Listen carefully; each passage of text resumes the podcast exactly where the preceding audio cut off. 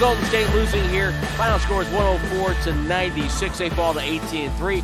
They have their seven game winning streak snapped. The Suns have won their 17th in a row. They go to 18 and 3.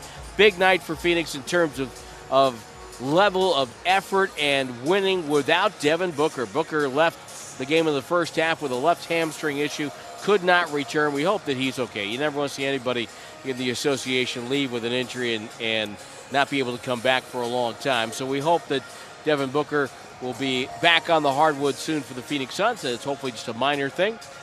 I'm Tim Roye along with Jim Barnett. Jim, your thoughts on this game tonight? Well, I'll tell you what, uh, the Warriors simply did not play well enough to win the, the game against a, a, a team that's as good as Phoenix. It's as simple as that. And they had disastrous quarters in quarter two and quarter four. Uh, shooting the ball, yes. They, they shot in, in, quarter four. Well, let's go to quarter two. In quarter two, they shoot the ball 6 of 22. Okay? They, and they score 19 points.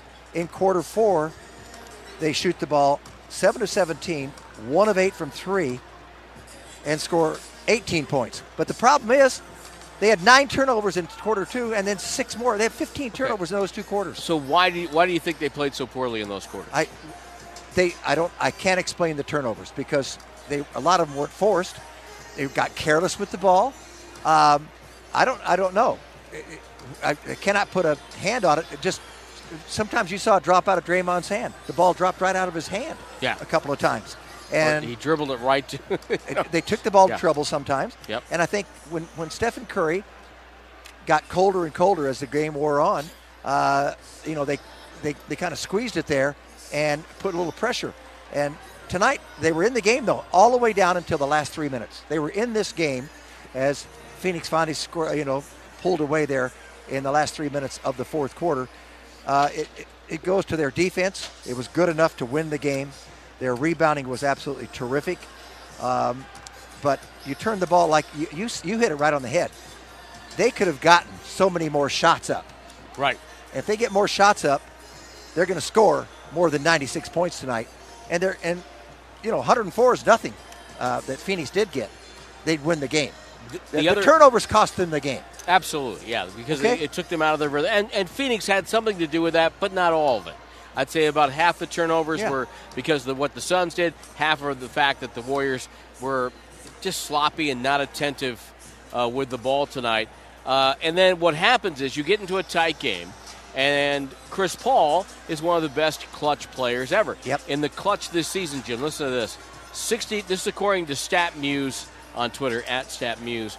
63.6 shooting, 50% from 3, 94 from the line for Chris Paul and clutch. Clutch is within 5 points within 5 minutes or less left in the game. So that that's the criteria for a clutch sequence. He has 12 assisted, two turnovers in clutch play this year, and the Suns yep. have outscored opponents by 46 when he's on the floor in clutch moments. That's the best plus minus in the association. Yep. You can't let him dictate the game when it's close, and you, it got to be a close game, and that's where he excels. Absolutely, because in the second half, Tim, he was a plus 10, and uh, it's a difference in the ball game. Uh, he was a plus 11 in the first half, and then uh, plus 21 he ended up uh, tied for the best on the team along with Mikal Bridges. Uh, but uh, Otto Porter was really good.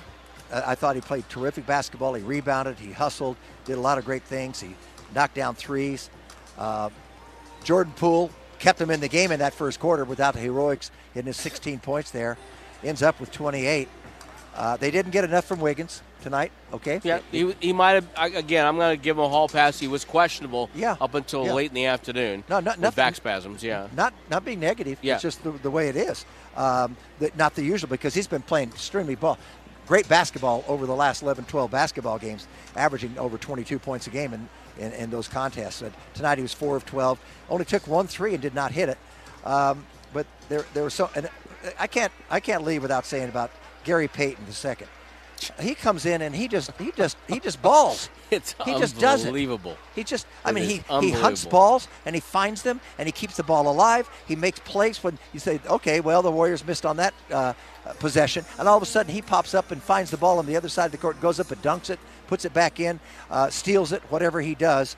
But he brings a lot of uh, to the table um, for a guy that's really not a great shooter, and he ends up tonight. Gary Payton the second. He was four or six from the field. He had eight points. He was a plus 17 in the game. You know, But, uh, they they learn. They're going to learn from this. They tried. Tim, you can't squeeze the ball into, and you can't be that risky against this kind of team. Right, exactly. You have to take what they risky. give you and not try to force something. Right. And I think you're right. And and you know what? Uh, probably the first time all year we can say that Juan Toscano Anderson didn't play well. No, he didn't. You know, he had five turnovers tonight, and that's Pressed not little bit. usually what you get from Juan. The I, I will say this. Here here's the here's the bottom line. They're 18 and three. Yeah. Okay. Yep. And they probably won a couple of games they shouldn't have. Exactly. And so this is one that they you can go back and it's not like you're losing to a bad team. This is this is a great team you've lost to, and Curry didn't play well. But I- the I don't want to leave with all negative stuff. I, I want course. fans to, to think about this for a second. We're we're you know past just past the quarter pole, right? yes. 21 games. Jordan Poole's for real. Yeah, he is. He is for real. And, um, you know, this game's not an outlier. Jordan Poole's for real. And, and you know, with Klay Thompson on the horizon, James Wiseman on the horizon, you know, you know, you, you start thinking about bringing Jordan Poole off the bench. Oh, my goodness. Yeah. Then you've got something really special. He had that wild three that went around. It looked like it was down, and all of a sudden it popped out. Otherwise, he ends up with 31 tonight, and he would have had seven threes. He was six of 12. He's he's um, more controlled, but yet he's got speed. He's got quickness when he needs it. Um, he's taking better shots. Sometimes he's hunting a little bit for it, but he had to tonight because Curry was so off.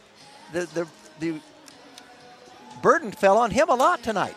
Absolutely, absolutely, and and so so I think I think the it obviously gives the Warriors a chance to go back to the drawing board a little bit, and at, at least in terms of playing Phoenix, and they'll get a chance to do that on Friday, which uh, should be a lot of fun. The last thing I'll say is Okay. the Warriors had a chance to win a game where Stephen Curry was 4 of 21, 3 of 14 from three point range, and minus 17 in the game. And they had a, they had a chance to win a game with those kind of stats from him. Absolutely.